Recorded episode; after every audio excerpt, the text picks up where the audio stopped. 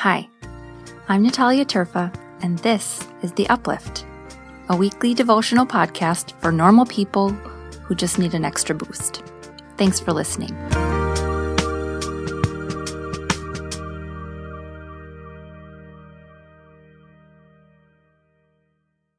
Hey there, uplifters. I have more than one verse for this week's uplift. So here we go. The foreigner residing among you must be treated as your native born. Love them as yourself, for you were foreigners in Egypt. I am the Lord your God. Leviticus 19:34. Do not mistreat or oppress a foreigner, for you were foreigners in Egypt.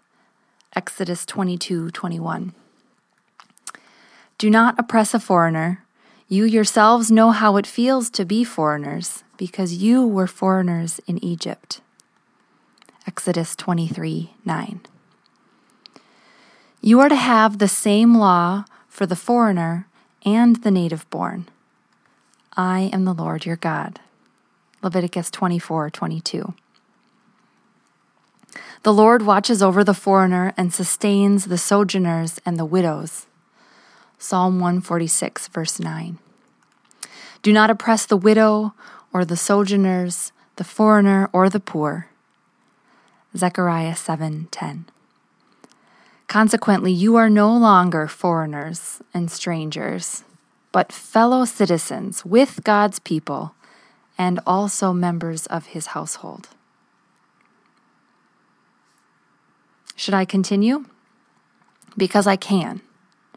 I can go for a lot longer. In case you are wondering what our God would say about refugees and asylum seekers in this day and in this place, it is not subtle. It is not unclear. And it is not something God just said one time and we can pull it out when we need it. It is all over the place in our scripture, over and over and over again. This list above that I just read is the verses with just the word foreigners or sojourners. That's not even including all the many verses where God tells us that it is our job to act on behalf of widows and orphans. If I added those, I'd be reading verses all afternoon. It's almost like the writers of Scripture realized we need a constant and regular reminder of who we're supposed to act on behalf of and what we're supposed to do out in the world. I watched a press conference this week on a live feed in my office, and the commentary below it in the comment section was just heartbreaking. They should all just go back to where they came from. They are taking over our communities. They, they, they, they, they. Who is they? What is it that makes them worthy of such derision and hatred? How have we strayed so far from seeing each other as created by God and therefore worthy of kindness and care? Listen, uplifters, this isn't political. This is biblical.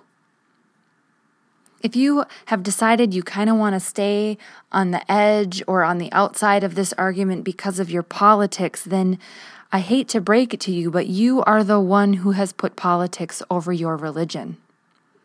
This is not who we have been called to be in the world. If you call yourself a Christian, or if you aren't sure about the church thing, but you think Jesus was pretty dope, you cannot stand for treating anyone, citizen or not, as anything less than a beloved child of God. This just makes me furious. Because those who state loudly and proudly that they are Christian are right now ignoring all the places in Scripture where we are over and over and over again called to take care of each other the widows and the orphans and the sojourner. Now, here, widows and orphans, we know what that means, right? We know what constitutes a widow. We know what constitutes an orphan, but sojourner is not really a word we use all that much. In the Hebrew, it is translated sojourner from the word ger or gar, can be either way. And we can also translate that word ger as foreigner. But the definition of that word in Hebrew is a temporary inhabitant or a newcomer lacking inherited rights. Listen to that again. A temporary inhabitant or a newcomer lacking inherited rights. Now, keeping this in mind, let's just read one of the verses I started with again, just one of them. The foreigner residing among you must be treated as your native born. Love them as yourself, for you were once foreigners in Egypt. God's call, over and over and over again is to care for widows, orphans, and sojourners. That list, it's not unintentional that it gets repeated over and over again. Those were and often still are the people without rights, the ones who have the highest likelihood of being mistreated and hurt by power. This is what is happening right now. For those who respond to this crisis by saying, oh, those people are breaking the law, or we should take care of our people first, I would, I would like you to just take a moment and find me a place in Scripture where breaking the law and taking care of our people first are commands we are told to do. This is not an exclusionary characteristic, being a lawbreaker or taking care of others. But go on, I'll wait. But you won't find it. Not even when Jesus or the Apostle Paul, who we like to pretend is like Jesus, but that's for a different conversation, not even when they say we should obey the laws of the land, do they also say we should do so at the exclusion of anyone else. In fact, Jesus was killed for pushing against the powers in favor of the oppressed. And Paul was in prison for a large percentage of his ministry because he refused to put unjust laws above the well being of human beings. It is not hidden, it is not complicated, and it is all over the place in our Bible. We have some work to do, friends. We have some work to do.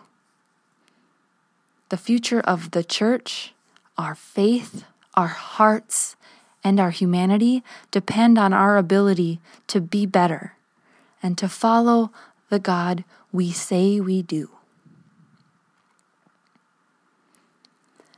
Religion that God accepts as pure and faultless is this to look after widows and orphans in distress and to keep oneself from being polluted by the world.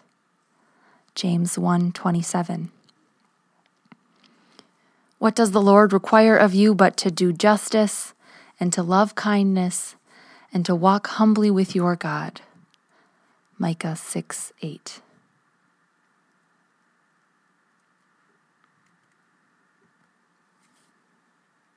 Those who say, I love God and hate their brothers or sisters are liars.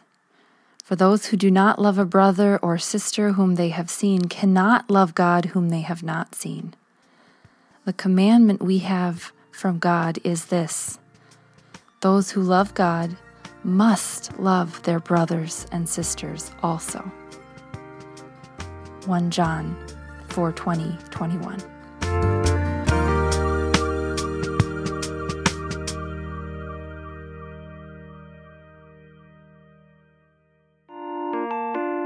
The Uplift podcast you just heard represents a whole community of uplifters. People who are going through something difficult or have gone through something difficult, who needed something more than trite answers and cheesy cliches. This community now includes you.